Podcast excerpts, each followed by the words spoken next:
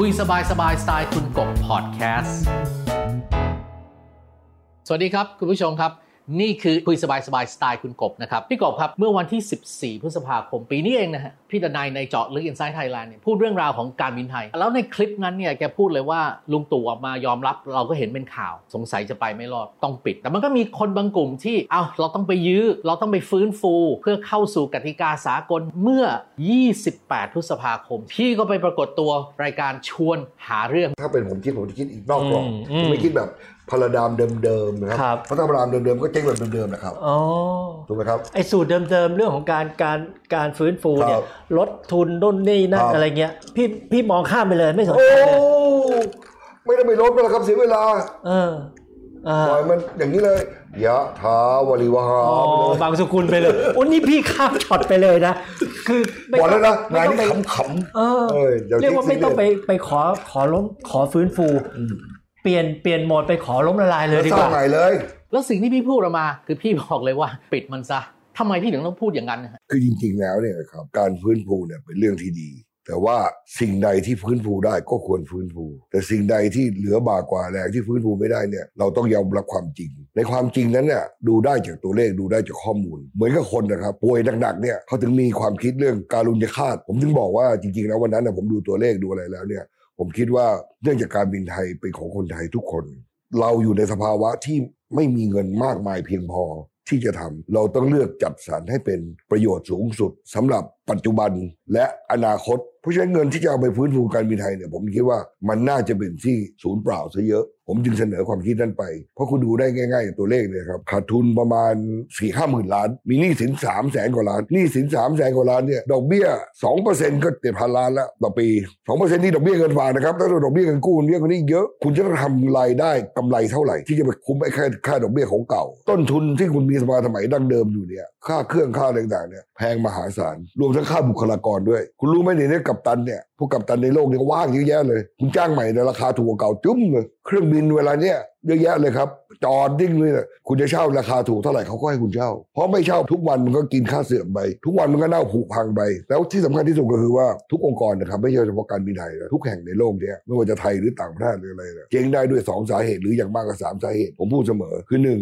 โง่สองโกง หรือสามทั้งโง่ทั้งโกงไอ้ตรงเนี้ยเราจะพิสูจน์ได้เลยนะครับว่าโง่เนี่ยคืออะไรจริง ๆ แล้วขาดความรู้ความสามารถขาดประสบการณ์ ไม่สามารถติดตามสถานการณ์โลกที่เปลี่ยนแปลงไปได้ อ่านที่สองโกง โกงเนี่ยถ้าพูดง่ายๆคือว่าอะไรที่มันไม่ควรได้ก็จะเอามาให้มันได้ซะเพื่อตัวเองพวกพ้องทรัพย์สินสิทธิหน้าที่ตำแหน่งอนาคตทุกอย่างไอ้ที่โง่และโกงใหญ่เลยไหมคือโกงตัวเองไอ้เนี่ยหนักเลย อันนี้กลับมาคำถามการบินไทยเนี่ยพื้นฟูไม่ได้แน่ เพราะอะไรหนึ่งเนี่ยนะครับโควิดทำให้การบินทั้งโลกเนี่ยหยุดมันหยุดคุณจะใช้เงินอีกเท่าไหร่ ใช้กำลังอีกเท่าไหร่ ไปฝืนแรงของโลก ซึ่งไม่มีทางยิ่งฝืนยิ่งเปลืองโดยใช่เหตุคราวนี้ถ้าเกิดสมมติปล่อยให้ล้มลงไปใครเดือดร้อนข้อแรกผู้ถือหุ้นเดือดร้อนข้อที่สองเจ้าหนี้เดือดร้อนมันก็ต้องเฉลี่ยความเดือดร้อนกันไปแล้วเราก็ต้องป้องกันใครบ้างป้องกันหนี้ป้องกันธนาคาร ป้องกันผู้ถือหุ้น ป้องกันพนักงานเราก็ป้องกันได้ดีที่สุดเท่าไหร่ ผมเรียนตรงๆนะครับในทุกองค์กรเนี่ยมีพนักพนักงานดี พนักงานไม่ดี ถ้าเราล้างไพ่ไปทั้งหมดเลย เราก็จะสามารถเลือกพนักงานดีๆ กลับเข้ามาทำงานใหม่ได้ การบินไทยก็ยังมีทรัพย์สินที่มีมูลค่าอีกเลยเยอะปัญหาอยู่ที่ว่า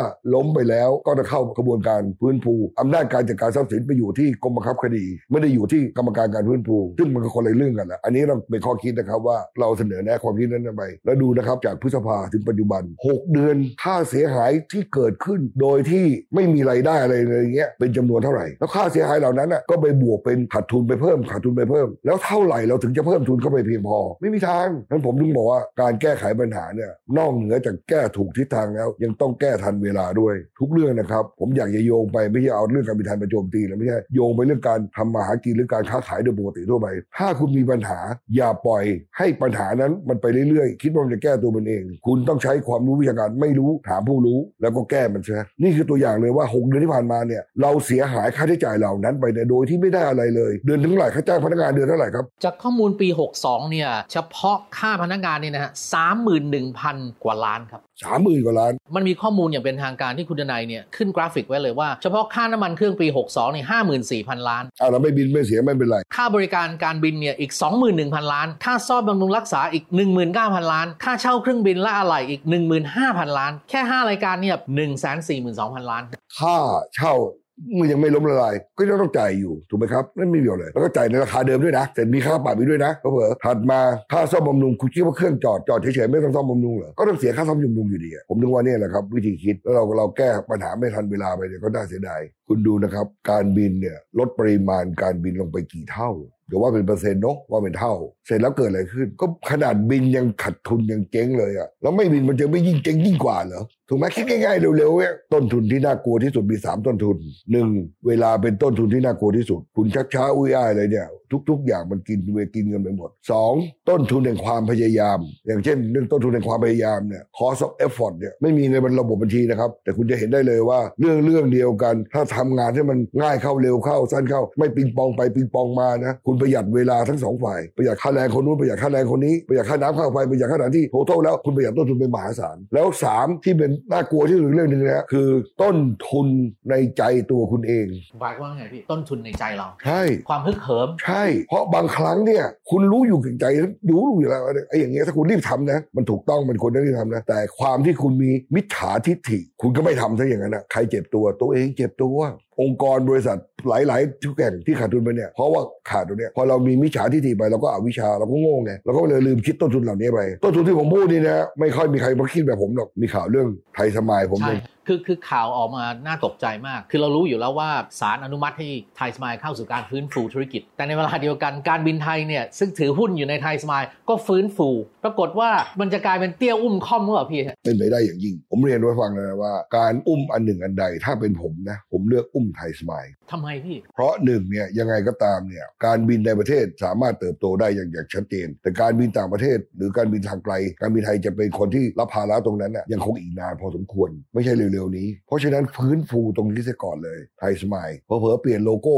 ไทยสมายล์ไปเป็นโลโก้ไทยอินที domestic ซะเลยก็ยังดี รักษาโลโก้ที่มีมูลค่าไว้ก่อน แล้วไทยสมายล์เนี่ยคุณดูนะครับอ้าวผมไม่อยากจะพูดนั่นเหมือนกับเดี๋ยวไปเชียร์ airline หนึ่ง airline ใดเออชื่อได้ไหมเนี่ย สักนิดหนึ่งก็ได้แอร์เอเชียหลายคนมาถามบอกว่าทำไมแอร์เอเชียถึงเปิดสองสถานีสุวรรณภูมิดอนเมืองด้วย ผมบอกใครก็ตามที่คิดเนี่ยฉลาดเขาบอกฉลาดได้ไงเปลืองค่าใช้จ่ายเปลืองค่าใช้จ่ายแล้วไม่มีรายได้เหรอเราไปมัวแต่กลัวค่าใช้จ่ายแล้วไม่คิดถึงรายได้ คุณดูนะครับสองสนามบินเนี่ยมันมีอะไรที่มีค่า สนามบินมีค่าอยู่แค่รันเวย์กับ slot slot คือช่วงเวลา ที่ domestic กำลังเติบโตขึ้นแอร์เอเชียอยู่ดอนเมือง ก็ต้องไปแย่งสล็อตกับสายการบินอื่นๆ แต่พอย้ายไปอยู่สุวรรณภูมิไม่ต้องแย่งกับใครเลยว่างโล่งเลย พี่จะบินขึ้นกี่เที่ยวก็ได้ สบายมากเลยเพราะฉะนั้นคุณจะเห็นได้เลยว่า ผมเนี่ยจองเครื่องบินเนี่ยไปไหว้ไอ้ไข่อะที่นครอะสะดุ้งโหยงเลย วันหนึ่งได้กี่ flight คุณดูดิใช่ไหมครับแล้วดูเชียงใหม่สิโอ้โหตอนช่วงปิด3 4วันไปเนี่ยเต็มเต็มเต็มเต็มจนล้นเนี่ยไอ้เนี่ยคือเห็นว่าสามารถเพิ่มสล็อตได้ทันที ถ้าสมมุติว่าคุณมีไทยสมายล์เงี้ยแล้วคุณยังบินยังบินอยู่คุณเพิ่มบินตรงนี้ได้เลยแล้วราคามันก็ได้ในขณะที่เขาขาย3 4มสี่พันคุณขาย3 4มสี่พันยังไงคุณก็กำไร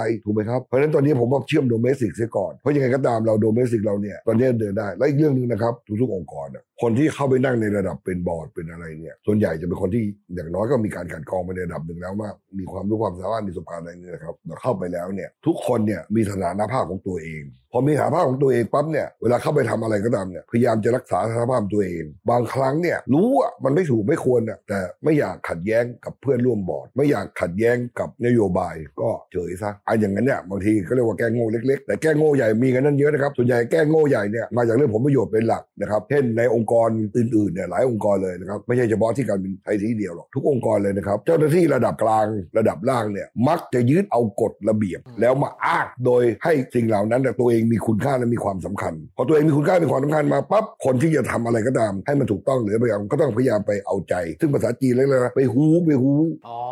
ซูฮกซูฮอกเนี่ยครับเขาถึงเกิดเกิดเป็นระบบมันไม่ใช่ระบบเฉพาะบอร์ดเฉพาะอะไรนะครับแต่บอร์ดนี่จะไปฝืนกับพวกนั้นได้ไง เพราะบางคนเนี่ยมีตั๋วรัฐมนตรีมาสมัยผมเป็นผู้การใหญ่ AOT